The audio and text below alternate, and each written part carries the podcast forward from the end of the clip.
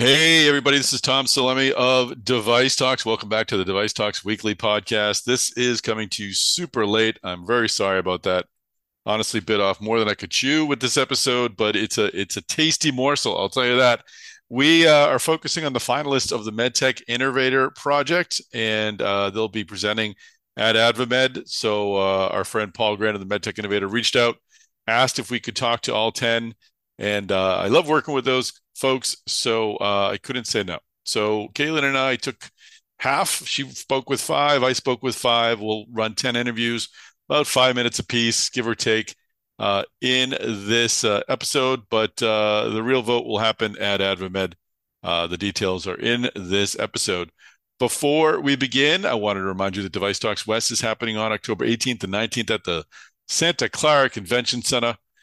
There's my Boston accent. I'm tired. It's late Friday at the Santa Clara Convention Center, and uh, would love to see you there. It's uh, it's a great program. Go to devicetalks.com. Check out the uh, speaker list. I had a great call today with Julie Tyler of Abbott Vascular. Excited about her opening keynote interview with me, and uh, we've got much much more uh, to go on. That's going on over those two days and I honestly don't want you to miss it. It's uh, it's a great opportunity for all the device talkers and folks in the medtech community to get together, and uh, I really hope to see you there. If you are going, please, as always, as I always say, say hello, stop me. Uh, I'd love to uh, meet you and hear your story. If you are going uh, and you haven't registered yet, use the code DTW25 to save 25% off the registration price, which is only $6.95. But hey, we're we're givers here at Device Talks. Uh, that's it. Re- enjoy this episode of the Device Talks weekly podcast. Do tune in on uh, Tuesday. We've got a great Device Talks Tuesdays coming up. You can also find details on that at devicetalks.com. All right, let's get this podcast started. All right, you ready for this? Ready.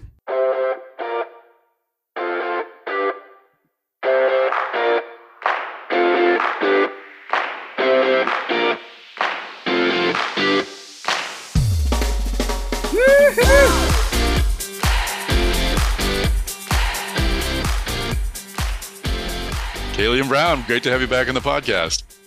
Always great to be here, Tom. Oh, it's and it's wonderful to have our old pal Paul Grand of MedTech Innovator back. Paul, welcome back to the Device Talks Weekly podcast. Thanks, Tom. Thanks, Kayleen. Great to be here. Uh, it's going to be a, a, an important conversation. We're going to be talking about your uh, your your big doings uh, in a couple of weeks at the AdvaMed meeting. Uh, why don't you well, why don't you tell us where we're at right now? What what did you announce yesterday? This is September 29th, Friday, when we're recording this. Yesterday, you announced. What'd you announce? We announced the finalists in the two competitions that we're going to be holding at the AdvaMed MedTech Conference, which I believe, as you know, is October 9th through 11th in Anaheim. So it's coming up real soon. Um, we have two competitions there the Execution Award and our Grand Finals competition. Uh, so uh, we'll talk more about the companies in that, but it's 10 companies out of thousands that applied this year. All right, fantastic. It's a it's a huge undertaking. I know we've sort of gone through the the the nitty and the gritty of how you folks get all these companies together. Uh, before we get into into this particular program and start reviewing uh, the companies, we've interviewed ten companies, Kayleen and I, for uh, for today's episode. So there's going to be ten, uh, probably three to four, four to five minute uh, uh, conversations with each of the founding CEOs, the startup CEOs. So it was a lot of fun. Kayleen, I know you you and I both have an affinity for startups. Startups are the best part of the ecosystem, in my opinion. The passion, the enthusiasm, the willingness to go above and beyond. I mean, it's pretty unparalleled. Absolutely. Paul, I'm sure you're pretty fond of them as well. I'm very fond of them. I mean, yeah, you know, I love I love startups. Um, that's that's my job. that's why we named our company MedTech Innovator because it's all about the innovators. And as one of our strategic partners said uh, several years ago, they said they look back at um, every single one of their products, and without exception, they could be traced back to an acquisition. So uh, these startups are pretty important. Wow, that's fantastic. All right, so uh, quickly, just set the scene for us uh, at AdvaMed. What will uh, what will selecting the the finalists look like? So here's here's a, a, little bit of again, you know, what this process was. So we had thousands of companies um, that applied to be part of MedTech Innovator. We chose 41 early stage companies and 20 companies that were later stage companies to be part of our accelerator. Um, when I say we, I mean our strategic partners chose those companies. They were mentored by those strategics um, over a four month period who worked very closely with the companies. Um, so this is this is almost like a light corporate accelerator in that way. Like they actually got to work directly with leadership at those strategics. Um, after that process, the strategics nominated their favorites for these two competitions. And when I say favorites, I mean they are nitpicking here. These companies are all incredible. Mm-hmm. So to, to pick the, uh, the the ones for the finals is very difficult in these two finals competitions. Um, we tell them we give them extremely high bars to do that. And we say, you know, we can only put 10 companies on this stage between these two competitions. And they came back with 25 companies.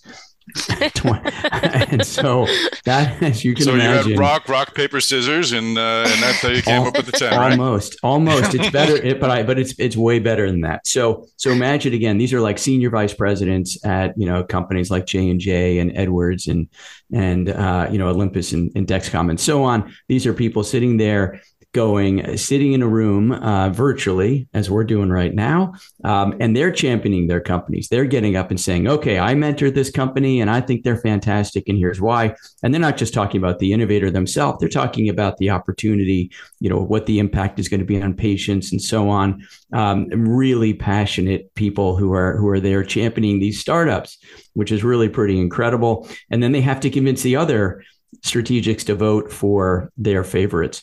So again, out of 25, they had to get it down to 10, um, which, as you can imagine, that's a lot of fun listening to that conversation. We get down to the final 10, which is really heartbreaking because there were four companies that were tied for a fifth slot in oh, the wow. finals. Um, and by the way, not all five of those companies made it into the execution award, which we'll talk about more in detail in a minute. So, so those companies were all selected, and we get down to these ten, and um, and then we put them up on the stages at the AdvaMed conference. So this is the MedTech conference. Um, our two competitions are on October 10th. Um, the execution award is at 8:30 in the morning as part of what they call the Accel Leadership Forum. And the finals will be at 4 p.m. Um, on the main stage in front of everybody. You know, the senior leadership, the entire industry will be sitting there looking up at these companies. Um, the CEOs of all these major companies that are on the AdvaMed board will be voting along with everybody else for the winners. And we always, people always say to us, how can you trust an audience to give away a half a million dollars? And and we say, well, I mean, the the easy the easy part eh, for us is that any of these companies are you know could win and we'd be thrilled. Um, there's not one company we're like, oh my god, it's got to be that company. It's got to mm-hmm. be that mm-hmm. company. Um, any of them, if any of these companies win, we are thrilled. They all equally deserve to win. And as I mentioned, there were at least another four that were tied for a spot in the finals.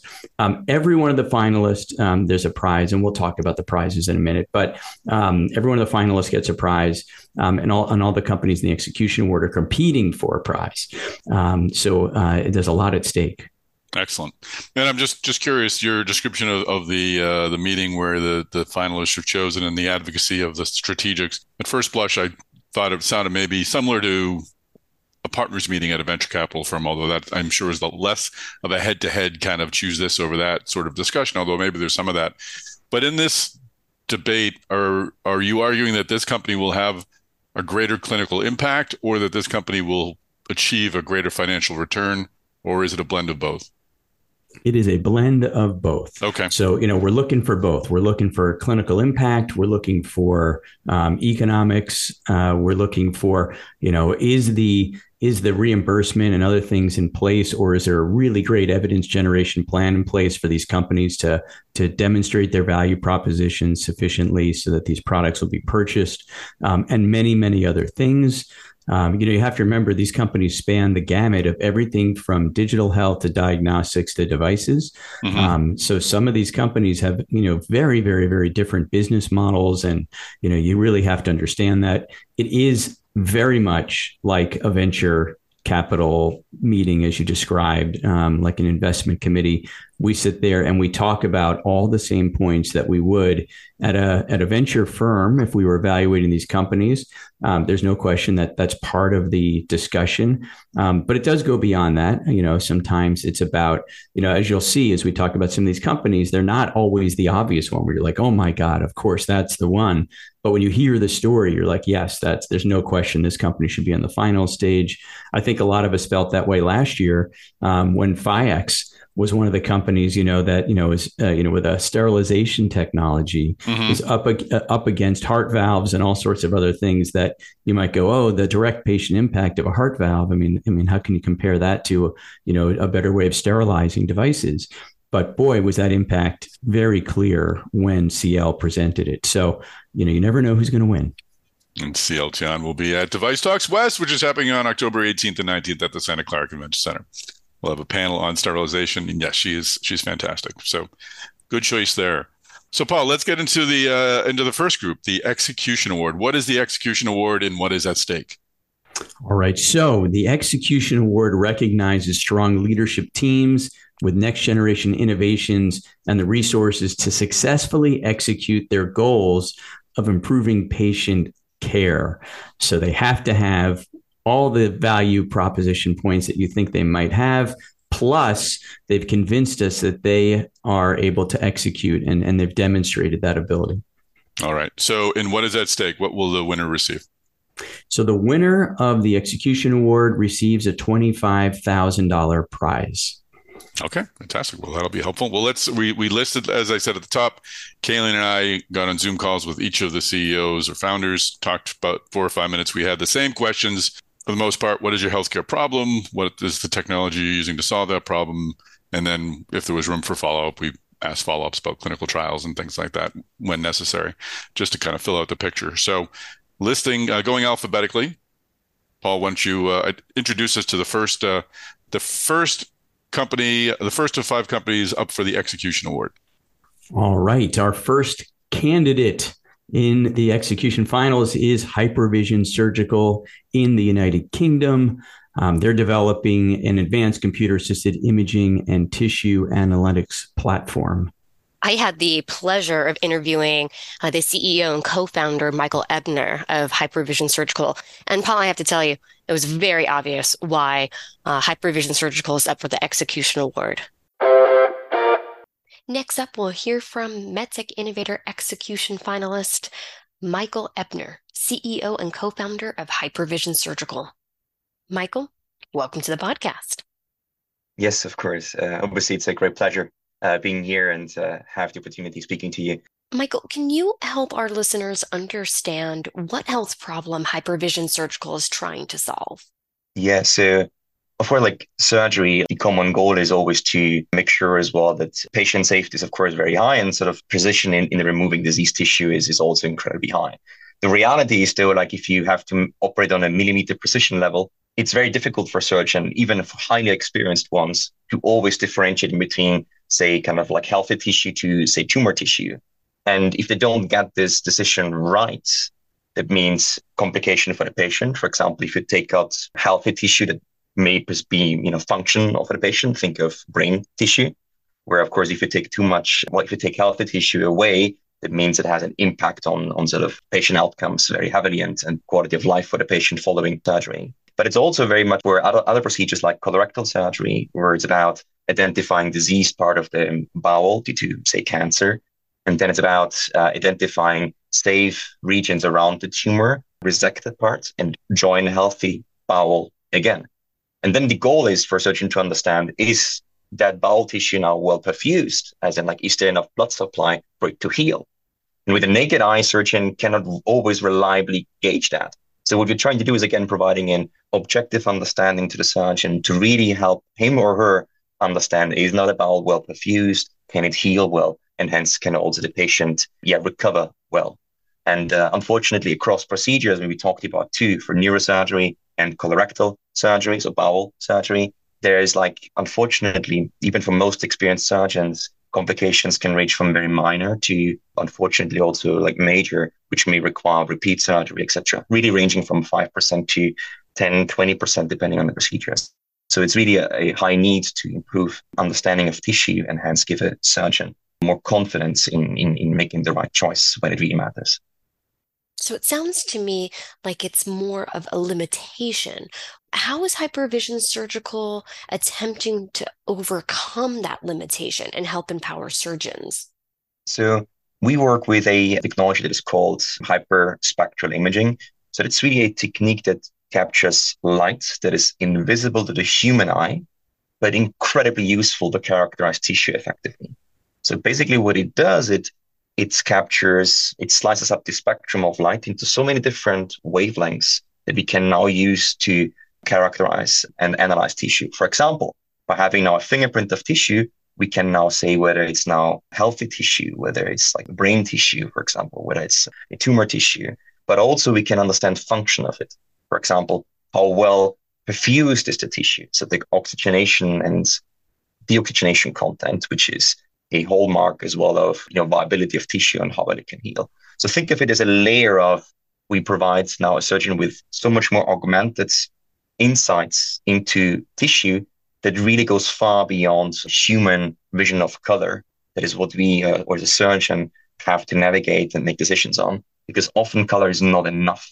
Color by itself doesn't always give you those right cues to reliably make judgment calls. But we provide now a digital layer on top of it that can now say, well, here we have an oxygenation level of 85% at that particular location, versus in other ones, it's much less. So it really helps them to gauge, okay, this is now a safe region to, to dissect, to remove bowel, whereas in the other one, it would, would not be and may not heal well. So all of this is provides transparency, provides objectivity, provides a quantitative means to, to, to help surgeons make better decisions. And of course, nowadays, when we talk about digital surgery, of course, arguably the future, the more we can objectively understand about surgery and even, you know, kind of like what decision led to which particular outcome, the more we can help actually digitize and, and measurably guide surgeons in a, in a, in a much better way.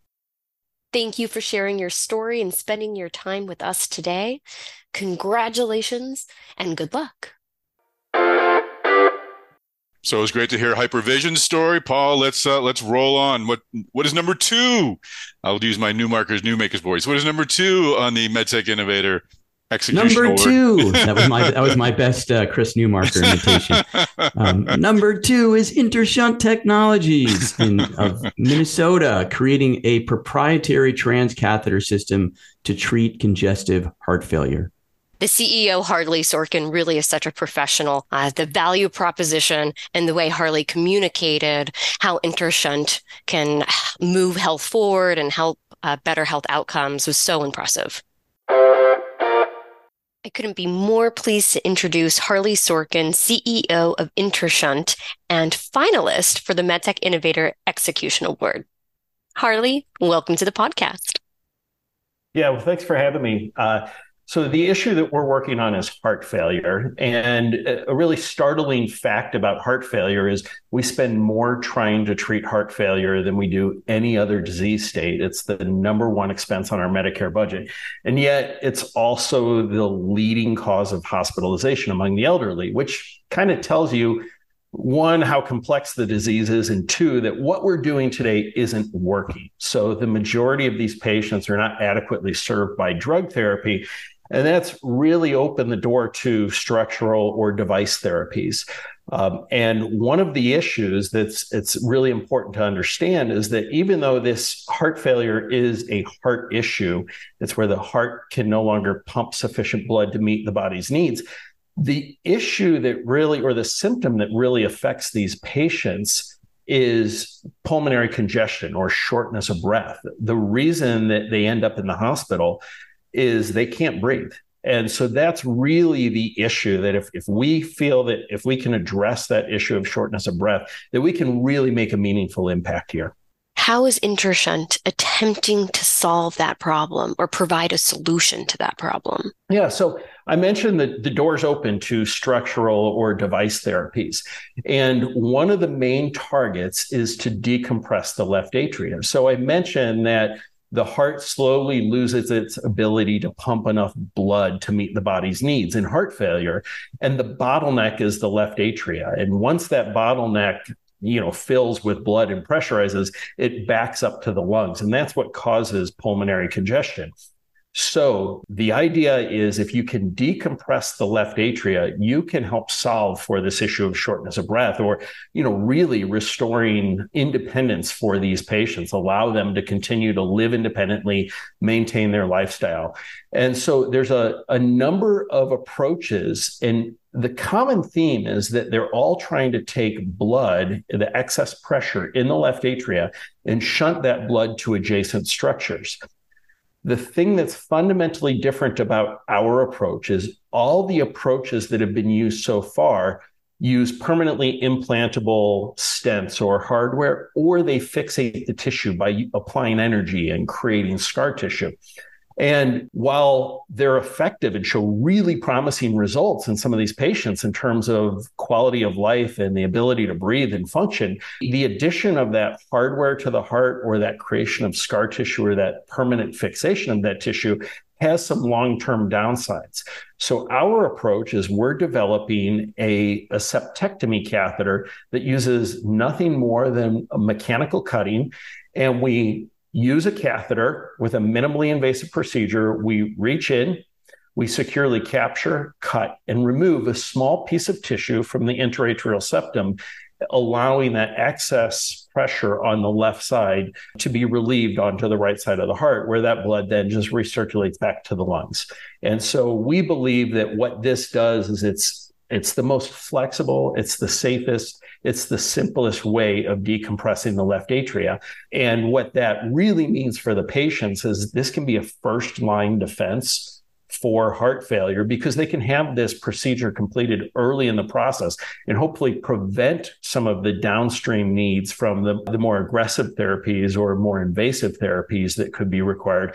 But you also leave the door open by leaving that the interatrial septum in its native state that you can continue to access the left side of the heart if you need to, because these patients have a ton of comorbidities, or if you had to, you could close it off with an occluder device. So we think that we enable the ability to, with the simplest procedure that's the least scary for these patients because there's nothing left behind and it's most flexible, and also serve the most patients. So we think we can serve both the physicians that need to really tackle this problem as well as the patients who, who really need to address this problem. And that's how we think we stand apart from the, the crowd.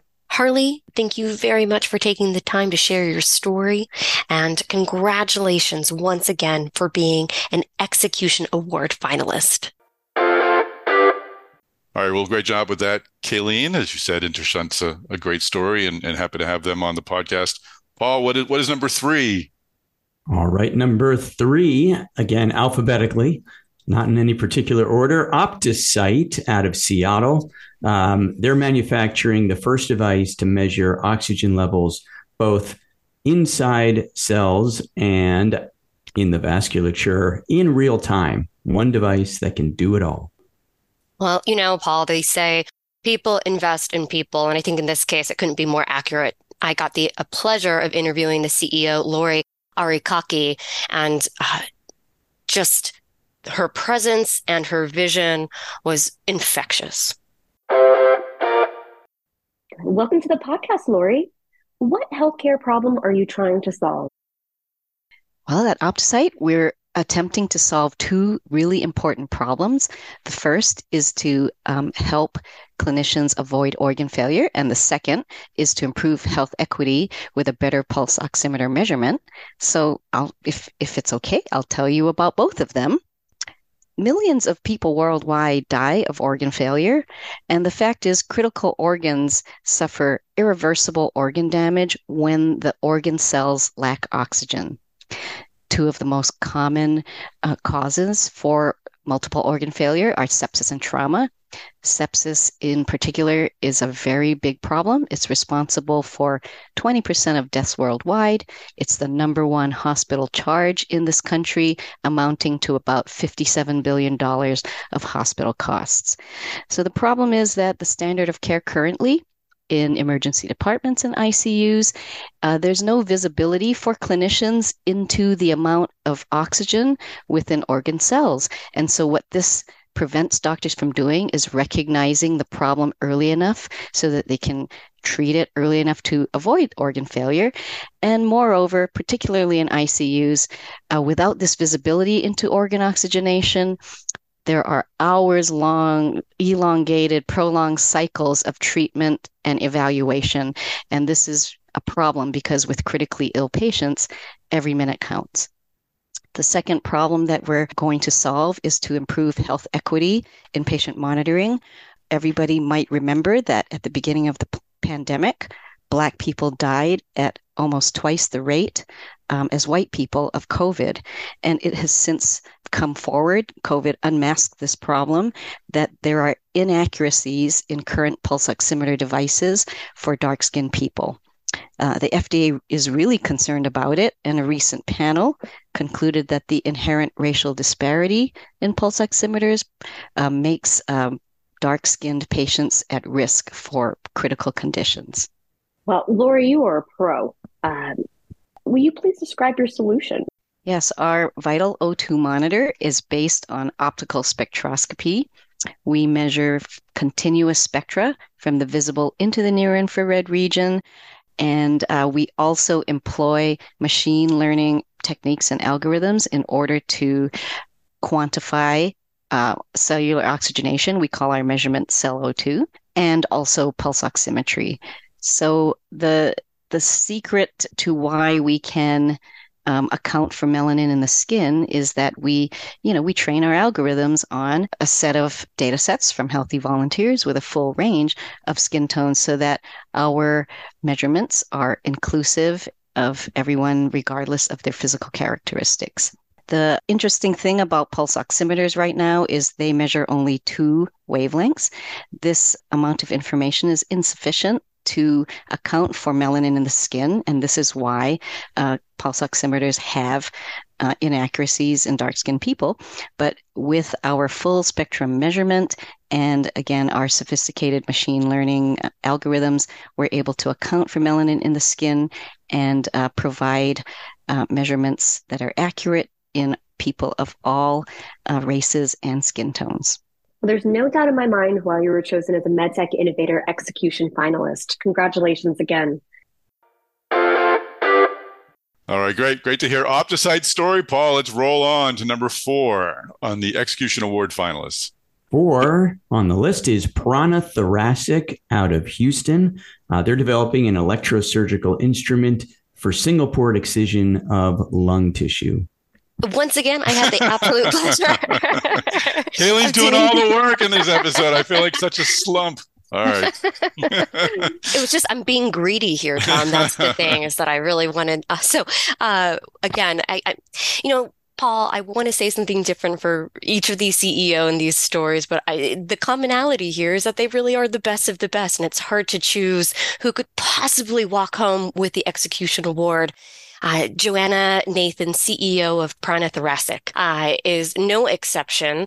Uh, I was captivated from the very beginning, and uh, it's going to be a really tight race. I have no idea who's going to walk away with that award. Good luck. Great, Joanna. Welcome to the podcast.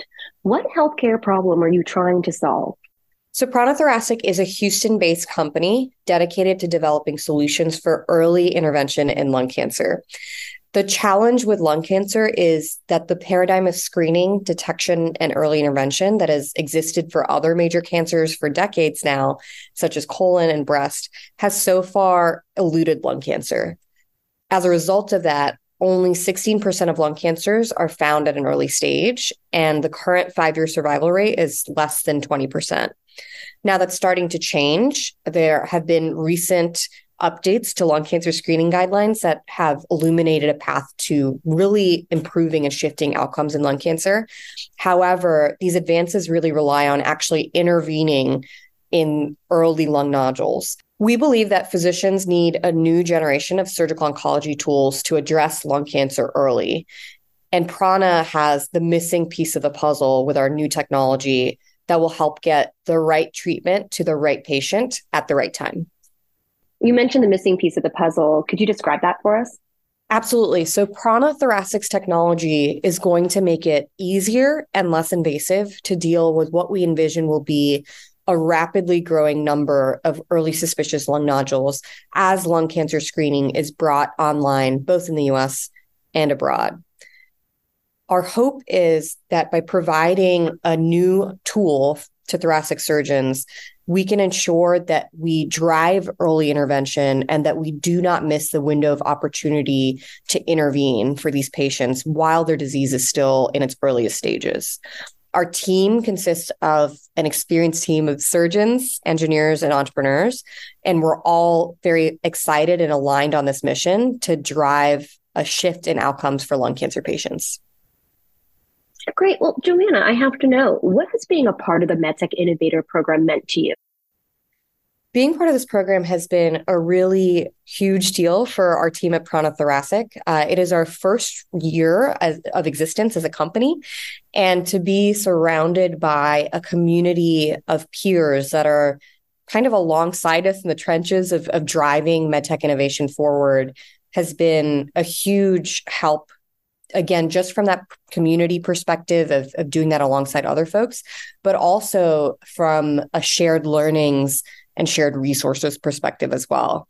Uh, I'm also really proud that we've been able to make a lot of progress in the short time that we've been in the program. So getting our our device from prototype to as close to product as possible and really firming up our clinical regulatory strategy. I'm very grateful to all the resources the program poured into us to help enable that.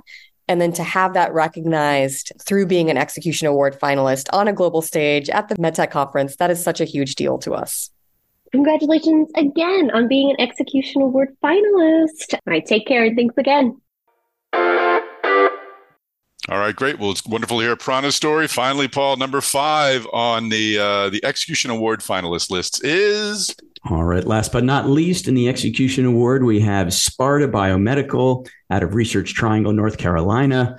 They're the creator of a truly first of its kind chemically engineered cartilage platform. Thanks, Paul. Let's play the interview that I conducted with Dushyanth Surakanti. He is the CEO and co founder of Sparta Biomedical.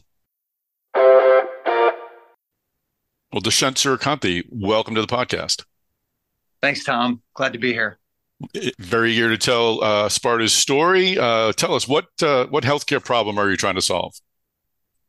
Sure. So, I think it's fairly well understood that osteoarthritis has been a problem for many years, decades, and it's one that not only afflicts folks near to us uh, within our family and friend circle, but across the country and, and across the globe.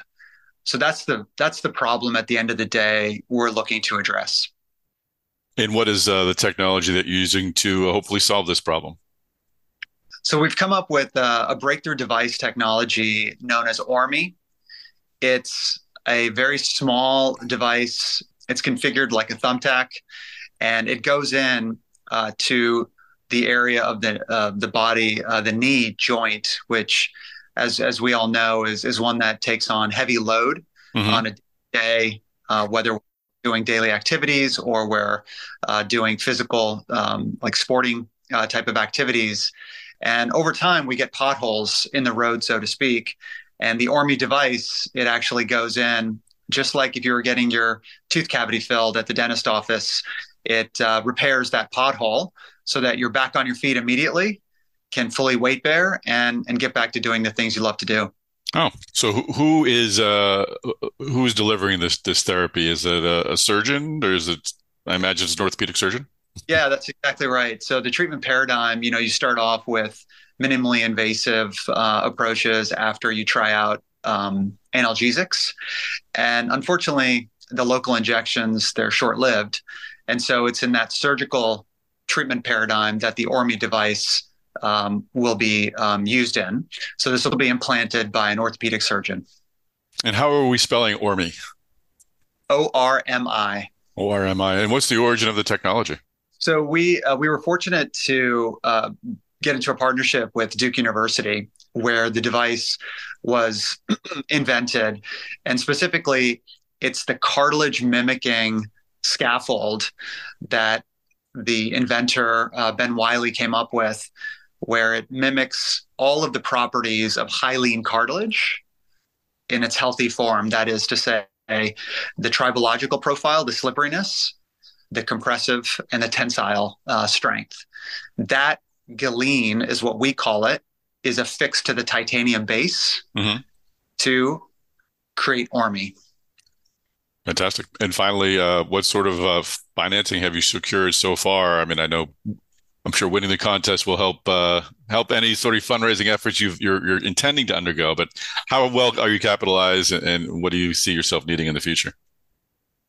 Yeah, so we're you know we're thrilled to to be um, one of the finalists um, by um, nominated by the MedTech Innovator Group.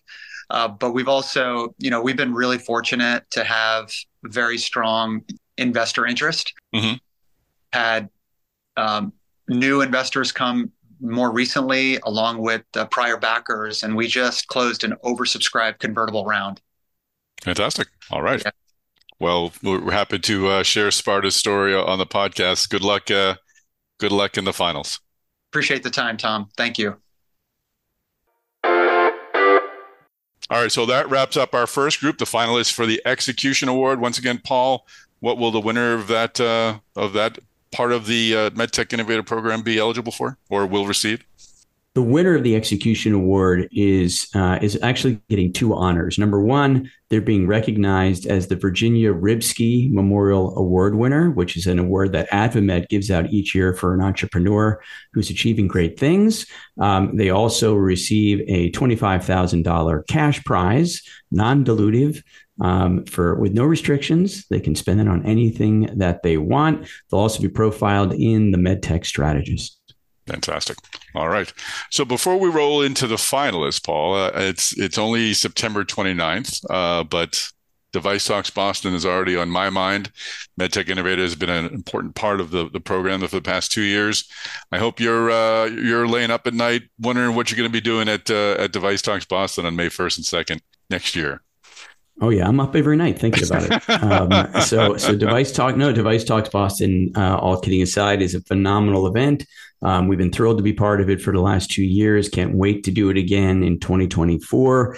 Um, we did something last year that I really enjoyed and was incredibly well received, which we uh, held a first of its kind investor competition. So focused on uh, showing some of these companies to investors um, and specifically our graduates. It's the first time we did this. We called it the All Stars. I think mm. you hmm. coined it that, Tom, and we we love that term. So these are All Stars of MedTech Innovator. And what we do is we go to our companies and we say, which of you are currently raising capital? And of course, um, with our 500 graduates last year, um, about uh, 50 raised their hands and said, We are.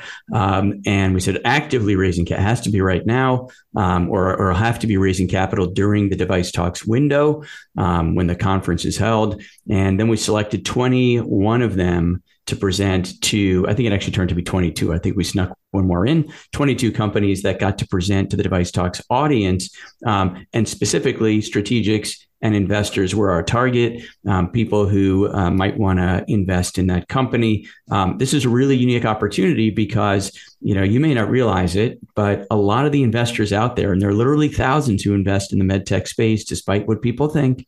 We know who they are. We have a list of every single company that's invested in our portfolio, and it's thousands of investors. Um, and those thousands of investors generally have no idea when companies are raising capital. They just happen to bump into them somewhere and say, "Oh, you're raising capital," um, and uh, and then maybe maybe they write a check. Um, so these these investor forums at DeviceTalks um, Boston will feature companies that we have selected best of the best kinds of companies that are currently raising capital um, to be in front of the audience and tell their story.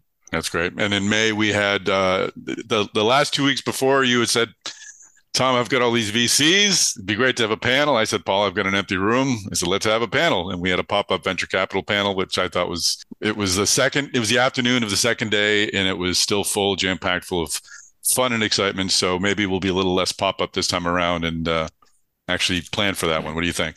Right, I love that. Yeah, that that panel was a big success. We should definitely do more of that. And I would say, as you, as I think you and others pointed out, um, we really did have a capacity problem yeah. last year in that room. I mean, that was still a pretty big room. You, you know, it was, it was designed, I think, for like 150 people or something. And we said, okay, you know, I, I think that's probably, that'll probably be a good size room. We don't want to be too empty. You know, maybe, you know, if we made the room too big, people won't be in there. And there were literally people in the hallway standing outside trying to peek through the door. And I mean, a lot of people standing in the hallway um, trying to peek in. There wasn't one seat. I literally looked through the room and I was like, there's nowhere to sit in this room. Um, it wasn't just when people say, oh, standing, room. it was literally standing room only. So I think we're, we're looking at expanding the size of the room for this year um, or 2024 because there was clearly a lot of interest in that venture panel. There was clearly a lot of interest in our startups. It was that way through the whole the whole showcase and through the venture panel. So uh, yeah, uh, there's a lot of interest. If you missed it last year, come this year, come 2024. If you were there in 2023, come again. Um, it's going to be all new companies, uh, and uh, and you will really enjoy it. And yes, the pop up venture panel, we will will double down on that and do even more. Absolutely.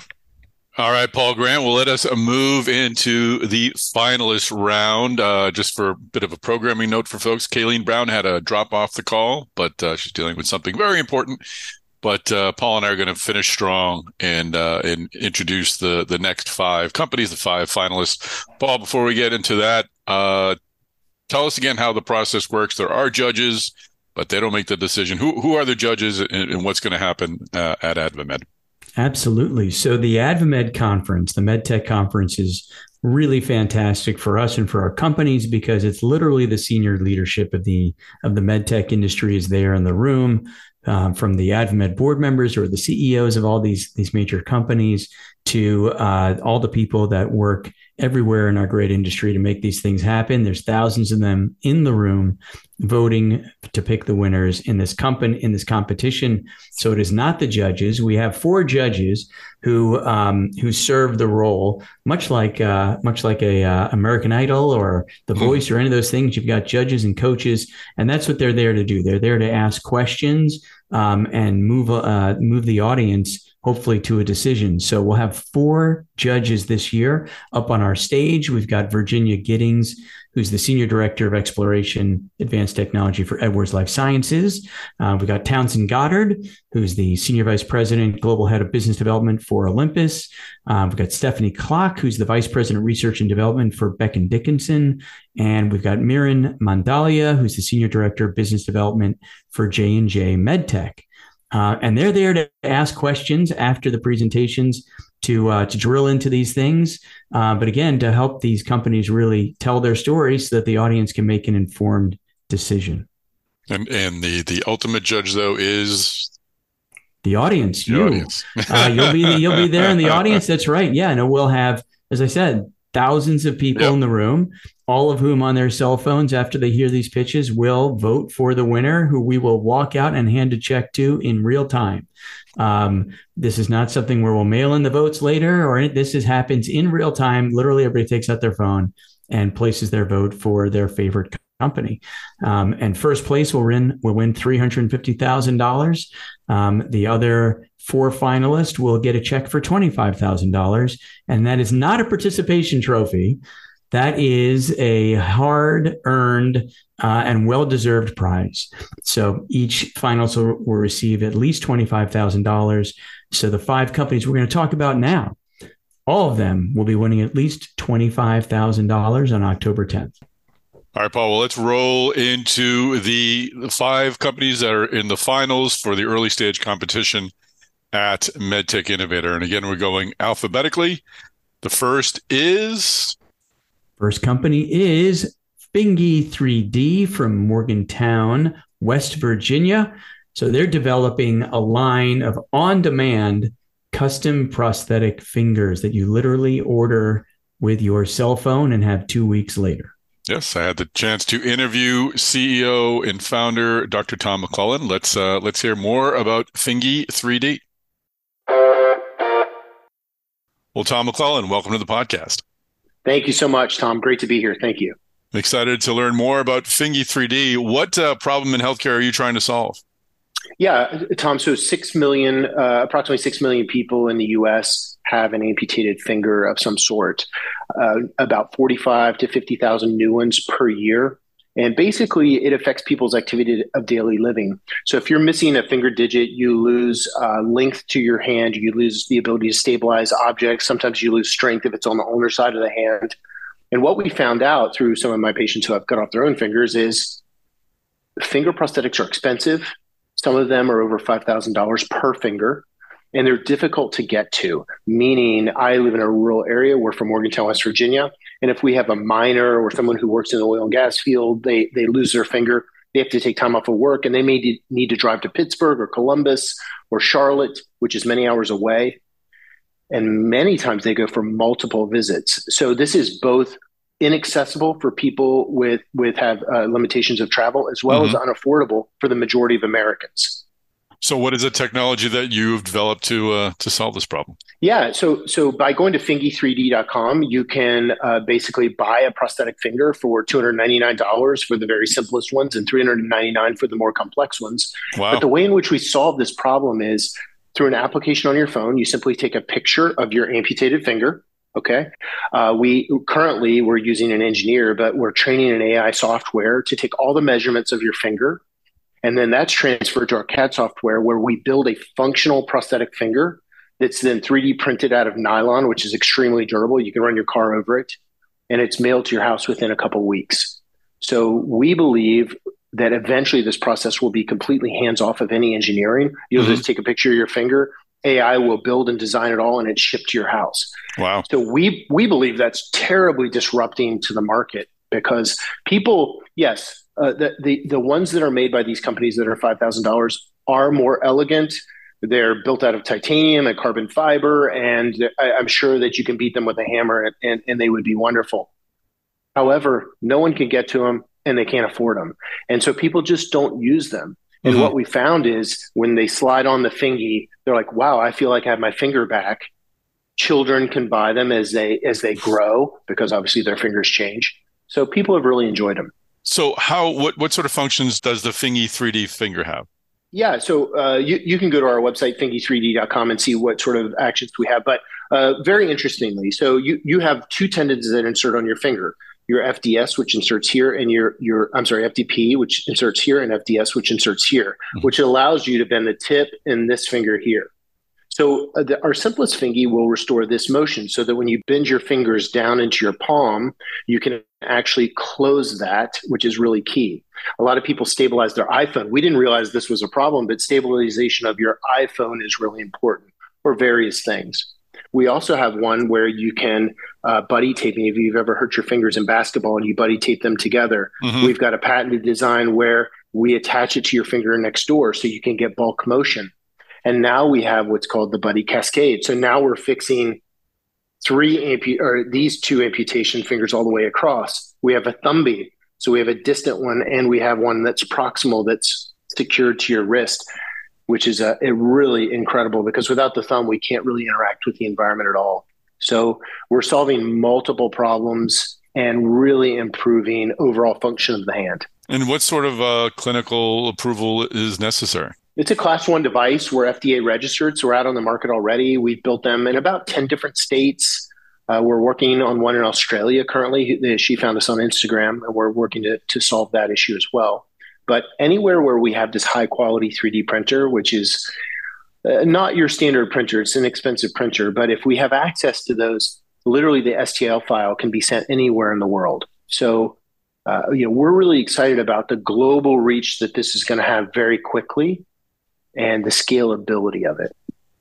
And finally, where are you with capitalization? Do you do you require more capital? Have you raised some capitals? We've not raised any capital. We're completely self-funded.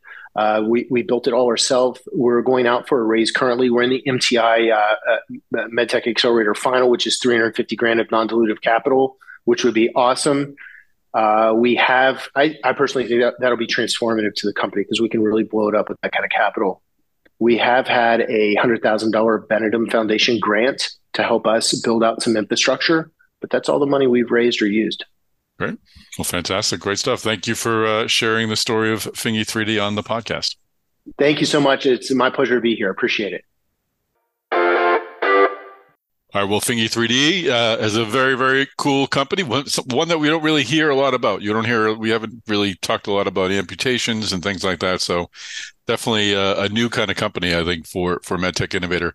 What's uh what's number f- two or number four? I guess it was going in countdown mode. But what's what's our second alphabetically listed finalist for this uh, this part of the MedTech Innovator competition? Our second company, IFPX from Irvine, California. Um, they're a maker of a patient monitoring system that directly measures fluid buildup. You know, so a huge problem they're able to do um, in an incredibly impactful way. Excellent. And I had the chance to speak with Amanda French. She is CEO, and uh, IFPX actually comes out of NXT Biomedical, which is a very cool accelerator slash incubator. So let's hear from Amanda French of IF PX. Well, Amanda French, welcome to the podcast. Thank you for having me. So let's uh, let's find out about IFPX. What problem is IFPX trying to solve? At IFPX, we are focused on improving the management of heart failure. Specifically, for patients with heart failure, there is a massive issue for repeat hospitalizations and even increased mortality due to fluid overload. And yet, today, clinicians really don't have a way to measure fluid buildup in patients, making the management quite challenging. Uh, and how is IFPX going to solve this problem? At IFPX, we've invented the first and only patient monitor that directly monitors congestion. And so the product is a subcutaneous implant that is able to directly track changes in the interstitial space by monitoring interstitial fluid pressure. And we've been able to show that we can do this in animals on a chronic basis. And not only that, we've also shown that interstitial fluid pressure is directly related to core hemodynamic parameters. And so our vision is that we will be able to leverage this data alongside other relevant information that we can gather from the device in order to hopefully support a more proactive treatment for patients with heart failure. Interesting. What is the uh, the origin of your technology? So the technology is actually inspired by this concept called the Guyton capsule. There's a, a, physician who back in the 70s established that you can create a fluid pocket and use that in order to track interstitial pressure. And he proved that interstitial pressure is very relevant clinically. Uh, the only issue historically is that typically that fluid pocket only lasts for several weeks.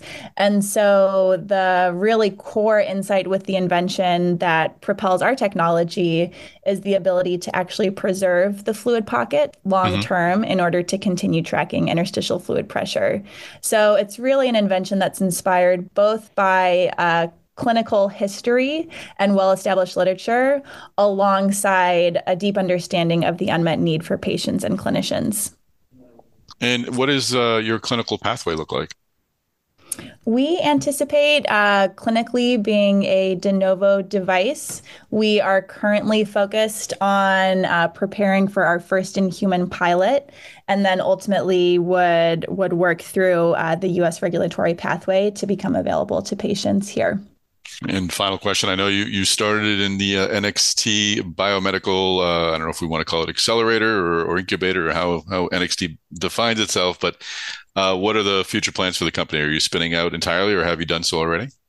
Yeah, so um, we are currently a project within the NXT Biomedical Incubator, which is formed by a team of uh, Edwards colleagues I met over a decade ago. Um, in conjunction with our financing, we are working towards spinning out and forming an independent company in advance of our first in human pilot.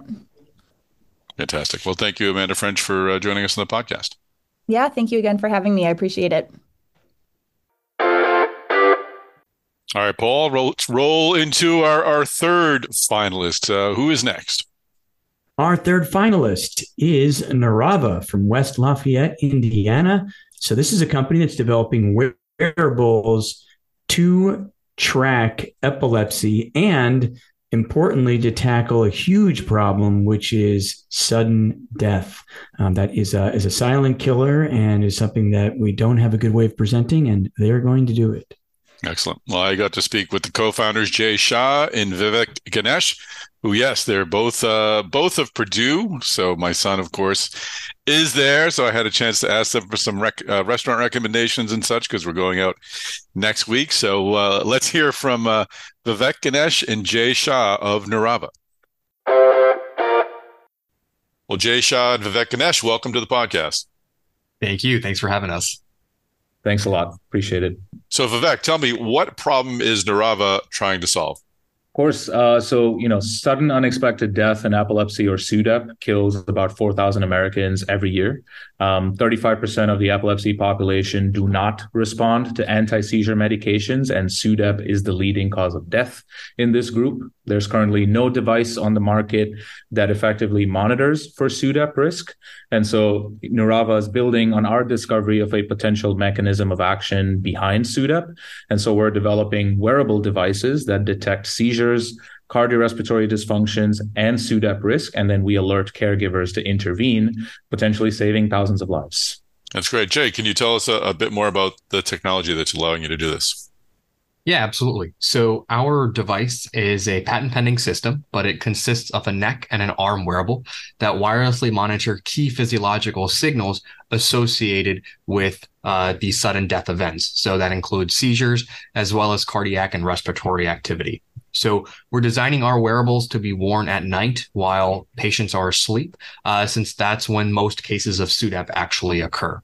And so what would happen is both wearables, they're collecting this physiological data and they communicate with a smartphone app via Bluetooth. On our app is where our novel detection algorithm resides, and we can alert a caregiver of, um, you know, of these life-threatening situations so that they can provide life-saving intervention. Hmm. Some of these interventions include CPR, which has been shown to be 100% successful if administered in a timely manner. There's also rescue medications, um, arousal, and kind of just lifting the patient up, touching them, talking to them. In addition, the data we're capturing can also help physicians um, get a better understanding of these patients' seizure profiles and their holistic representation of their epilepsy. So, with the data that we we we can capture, uh, we can also help these physicians mitigate the risk of SUDEP in the long term as well. So, both in the immediate emergency situation as well as in the long term, our device can provide value and benefit uh, to these patients. And Vivek, I may have I may have missed this, but what, what exactly are you measuring, or or, or what signals are, are you picking up? Right. So um, SUDEP occurs um, because of a seizure and a seizure-induced cardiorespiratory collapse. That's pretty well established in literature and what we have found through our research as well. And so what we monitor with our arm wearable is motion and motor activity, that is indicative of a seizure. And so that's what we pick up there.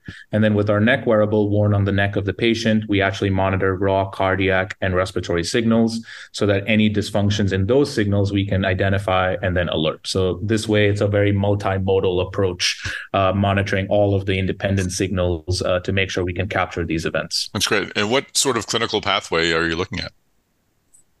So um, we've developed a stepwise approach. You know, we did a pre-sub with the FDA a couple years ago. Um, it's essentially a 510k uh, that we're going after. We're a class two medical device, uh, so it's two independent approvals. Where you know a class two, uh, a 510k for the arm wearable uh, for seizure detection, and then a 510k for the neck wearable for cardiorespiratory monitoring. Great. And final question, quickly, just a little bit on the origin of the technology. Where where did it come from, and what does your financing plans look like? How how is the the creation and the spinning out of the company going? Absolutely. So, you know, Jay and I, we met uh, in grad school when we both joined Purdue uh, to do our PhDs. Uh, the lab that we joined was specifically doing epilepsy research. So that's how we got into the space. Um, we've been doing epilepsy research for over a decade. And that's when we discovered that potential mechanism of action behind SUDEP, which was really the genesis for us to then found Neurava about four years ago now. So the summer of 2019. We're a seed stage company. We're excited that we recently just oversubscribed on our $2 million round, uh, closing on 2.1. We've We've got strategic investors as well. Um, you know, we've completed the development of our prototype system. We've actually conducted um, usability studies already with the with the devices. We've got some really exciting clinical data and algorithm performance. And so right now we're actually ramping up and gearing up for our FDA submission. Our goal is to launch the product in 2025. Fantastic. All right. Well, it's a, a great story. Thanks for uh, for sharing it on the podcast. Absolutely. Thanks a lot, Tom. Thanks, Tom. All right. Well, that is Neurava's story. Paul, let's roll on to our next finalist. So, our next company up, Tom, is Newrotex from the United Kingdom. And they're developing a silk based surgical nerve repair technology. Um, it's biodegradable, something that, you know, what they, they say, you know, after after a little while, it's just you. That's all that's left. Um, and uh, really amazing for nerve repair. Yeah, no, very cool company. I had a chance to speak with the CEO, Dr. Alex Woods. And uh, yeah, another, uh, I, I don't know how many unique companies you can have in one round, but this is another unique approach to uh, to solving a very important uh, problem in healthcare. So we'll hear from Alex Woods, CEO of Newrotex. One programming note: uh, Alex Woods' audio isn't the best. Uh, my fault. So uh, you can hear every word, and it's a great story. So uh, just wanted to uh, let you know what happened. All right, enjoy this visit with Newrotex. Well, Alex Woods, thank you for joining us on the podcast. No, great to be here, and uh, yeah, glad to be able to talk. So let's uh, let's learn what what Alex, what healthcare problem are you trying to solve? Yeah, great. Thank you for the question. So we are at Newrotex are focusing on trying to treat peripheral nerve injuries. And if just trying to explain what that is, nerves, everything outside of your spinal cord or brain, are a bit like telephone wires. Essentially, they're tubes that carry information on little wires inside of them. And you've ever woken up in the middle of the night and you've had a bit of a numb hand and you've been able to shake that off. That's a type of nerve injury. That's bruising to the nerve. But if you fall off a motorbike and that nerve gets cut, the nerves try to regenerate, but they can't on their own. They have to have surgery. Otherwise, they, you lose sensation in your limbs. You can't move the muscles. And obviously, um, for a large number of patients, over 2 million every year, this happens through trauma for the most part or through surgeries for cancer. And that leads to lifelong disability. In being unable to move your arms or legs causes huge amounts of problems. And this is a problem for young. So it starts in your 30s. It's not just something that happens later on in life. The problem we have is with the surgeries we offer, the gold standard treatment is something called autografting. We sacrifice another nerve from somewhere else in your body to have to move it into the into the nerve that's been damaged. Because we'll say, look, having a numb foot that's less bad than not being able to move your thumb, right? The, the, the big problem is that has a 100% morbidity, so we are causing you more harm. And worse than that, the outcomes aren't that good. So beyond about four or five centimeters, where those nerve gap ends get pulled apart, the, the, the success rate is only about 40, 50 to 60%. And on top of that, 27% of patients get further problems from their donor site. So they get painful neuromas or infections. It causes a lot of problems. So what uh, what is the solution Newrotex is providing? So here in Newrotex, we're a combination of surgeons and zoologists, and we exploit the crazy regenerative properties of silk, which I know have been quite popular and uh, people are using them in all sorts of clever ways. But essentially, we use the silk that from all of your clothes to make a silk tube that's flexible. It can be gamma radiated, so we avoid all the problems with ethylene oxide that are a growing concern, and it's really cheap and easy to make. But our key secret sauce here is we use luminal silk. So we put silk down the middle of our fibers, and that comes from spiders or moths. And tissue, human tissue loves growing across silk. It's like the, the nerve axons grow along like a rose trellis. And that seems to be the secret ingredient that allows nerve gaps, nerves to regenerate over huge gaps. We've yet to find a maximum distance that we can't bridge with silk.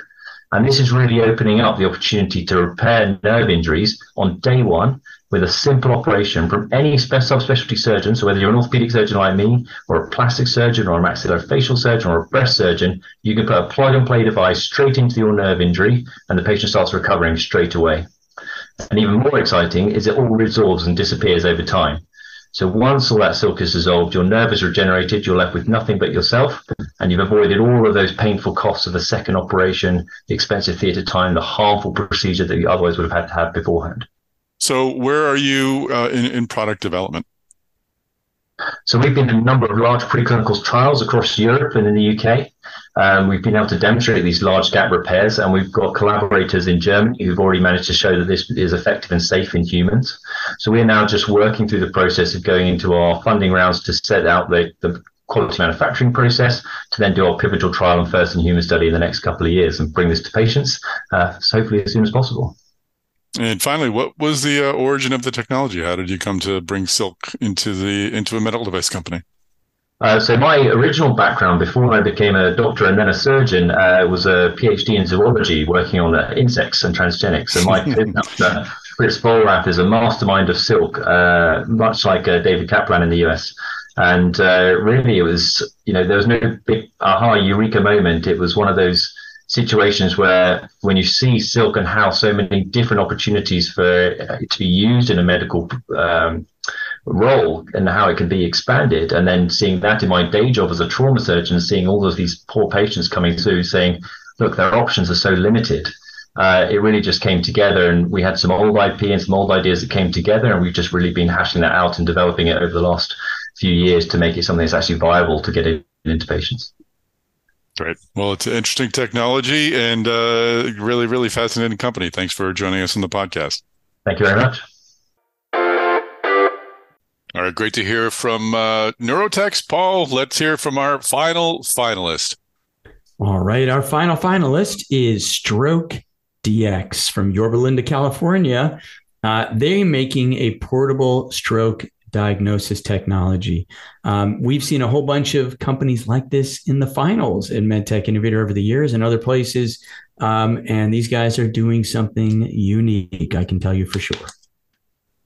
Well, I didn't have a chance to speak with the uh, co-founders of StrokeDx, but Kayleen Brown spoke with Alex Ballatori and Shane Shahrestani of StrokeDx. Let's listen to their story.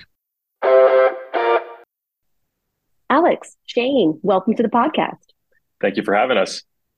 It's really my pleasure. Let's start with the big picture. What healthcare problem are you trying to solve? Alex, would you share?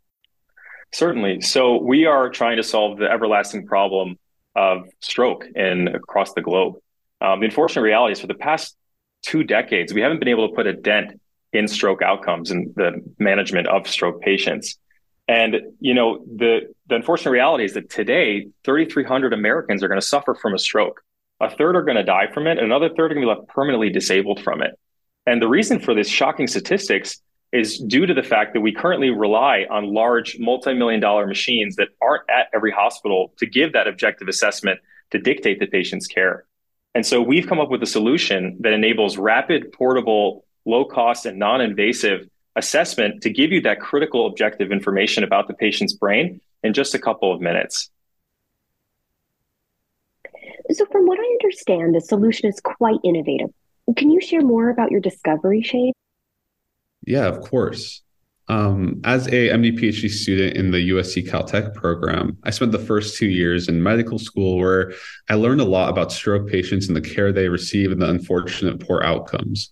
And then when I went over to Caltech to do my PhD, I learned about these cool sensors called non destructive testing sensors that they use in aerospace to look for cracks in airplane wings. And I thought it would be cool to combine a sensor like that with medicine. And I've always been passionate about the brain. So I started doing some experiments on some skull models, and I realized that these sensors work a lot like metal detectors. And in the head, you have blood, which is very ionic. Uh, it has iron and these char- charged proteins that make it similar to a metal, quote unquote. So in stroke, you have two pathologies a hemorrhage, in which you're bleeding into the brain, and an ischemic stroke, where you're stopping blood flow.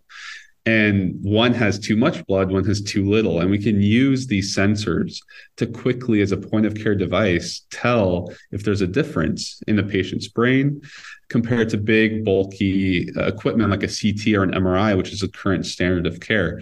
Uh, with the hopeful possibilities that we can make stroke care more efficient and more directed for patients because time is brain. What does being chosen as a medtech innovator finalist mean to the two of you? It it means the world to us honestly. This this program has been the most Im- impactful thing that we've done this entire year. It's really honed our focus through the individuals at medtech innovator through the incredible mentors we were partnered with over the past several months as well as the cohort companies we were able to learn from and be inspired by um, so it's single-handedly been the most important thing and to be recognized as a finalist is incredibly exciting for us. And we're, we're really excited to be able to share the stage with some other incredible companies and um, show the AdvaMed conference, um, share our mission and, and show what we can do in the, in the coming years. Yeah, and I totally agree. I want to echo what Alex is saying. Uh, super thankful for the MTI leadership, our mentors, the people we've met, and the cohort companies, especially because they're going to change how medicine is provided to, to people all around the world. And thank you again for having us on this podcast. It's been an absolute pleasure. Well, thank you, gentlemen, and have a great rest of your day. And congratulations. All right, take care, guys. Excellent. Thank you so much. All right, Paul. That uh, that concludes our uh, review of all the finalists for both uh, both categories of contests that'll be happening. What's the date again at uh, at the MedTech? So this conference? is going to be October 10th at the MedTech conference in Anaheim. So that's coming up soon.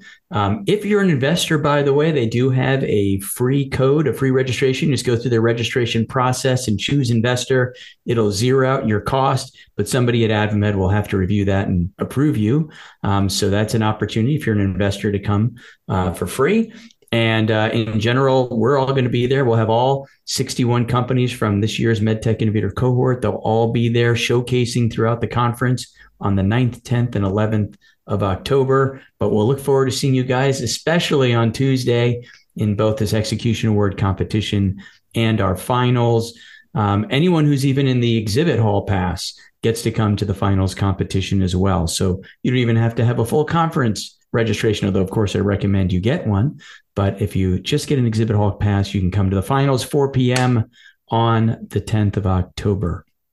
And I know uh, Sean Whooley, our associate editor of MassDevice, I believe will be out there covering the conference. So I'm sure he'll be sitting in on on this presentation, and then he's going to make the trek up the Pacific Coast to uh, Santa Clara, where he'll be uh, helping out and playing a huge role at DeviceTalks West. DeviceTalks West, which is happening on October 18th and 19th. If anyone's wondering, this is why MedTech Innovator is not putting on a show at DeviceTalks West because it was so close to their grand finale. Uh, no, no one wanted to torture their poor these poor people. They're very nice, so uh, they so are giving, very nice. We'll we're giving least, them a week off at least. You know, yes, we'll have at least one member of our team there. Um, Diane Bowie will be there, but we will not be able to do a full MedTech Innovator uh, extravaganza at DeviceTalks West this year because, as you said, we're going to be barely recovering from having been uh, three days of AdvaMed. Plus, on the 12th, we have our BioTools Innovator finals and capstone event literally the next day after we after AdvaMed down in uh, La Jolla. So uh, it's going to be a very busy week. That's another whole cohort of companies and uh, and all these things that we're talking about. So yeah, no rest for the weary. All right, terrific. Well, so MedTech Innovator though will be at DeviceTalks Boston. We'll start having our conversations as to how and where they they'll participate, but it's going to be bigger than last year for sure. And uh, we really enjoy working with you folks. So uh, eager to get those conversations started. Yeah, thanks, Tom. We love we love working with you. We love DeviceTalks. Our companies have said great things about it. That's why we're so excited to partner with you again. Um, and we really appreciate your featuring all of our finalists here. Makes such a difference for these companies to get this exposure. Um, they are, without question, the future of the med tech industry. You know, as I said earlier, um, some of these major strategics will tell you all their acquisitions led ultimately to the products they have today, mm-hmm. um, and uh, and that means that these companies are next up on the list. So get to know them, and uh, I appreciate your you're giving them some uh, some airtime. Fantastic, absolutely. And uh, all right, we'll we'll wrap things up, folks. Uh, please uh, subscribe to the DeviceTalks podcast networks and get future episodes of DeviceTalks Weekly, Abbott Talks, Boston Scientific Talks, Intuitive Talks, and Stryker Talks. And we'll have more talks coming down the way. Uh, please share this episode on your social media channels so we can give these great companies as much publicity as possible. And of course, find me on LinkedIn, Tom S A L E M I. You can find Chris Newmarker there as well. Chris, as in a new marker, he's the executive editor of Mass Devices. You can find Kayleen Brown is there as well. She's managing editor of DeviceTalks. So uh, please do share this podcast and connect with us. And if you are not sharing, shame on you, but please still do connect with us. We'd love to be part of your networks. And uh, Paul, where can folks find you on social media land or LinkedIn can, or wherever you are at? You can find me mainly these days on LinkedIn. Yeah, um, that's the that's my main home now on the social media cir- circuit. So uh, yeah, you just look up Paul Grand, uh, MedTech Innovator, and you'll find me on LinkedIn pretty easily. I'm happy to connect with you um, if I actually know you. So at least at least send me a message and tell me, even if you said, "Hey, I heard you on the DeviceTalks podcast," at least then it sounds like you're not just one of those people saying like, "Hi, uh, you look like somebody that is worth connecting with on my network," and uh, and so let's connect. Don't do that. Don't do Um, that. but please do reach out from reach out to me, and of course, like, follow, and subscribe There to you go. Device Talks. Um, uh, as a uh, diehard listener, I'll tell you this is the best podcast around. Oh, thank you, sir. And uh, folks, I hope you'll join us at DeviceTalks West. It's happening October 18th and 19th at the Santa Clara Convention Center. Go to uh, devicetalks.com to see the agenda, the speaker list, to register. And when you do register, use the code DTW25 to save 25% off the price of admission, which is already incredibly low. But we're just givers here at DeviceTalks, Paul. We give and we give and we give. You do, and uh, and we're happy to receive your your wonderful givings. So thank you, Tom. It's it's a mutually beneficial relationship. Happy to have your help again with DeviceTalks Boston next year. Okay, we'll let these folks go. This has been a long episode. Congratulations to all the finalists, and uh, good luck in the uh, in the competition.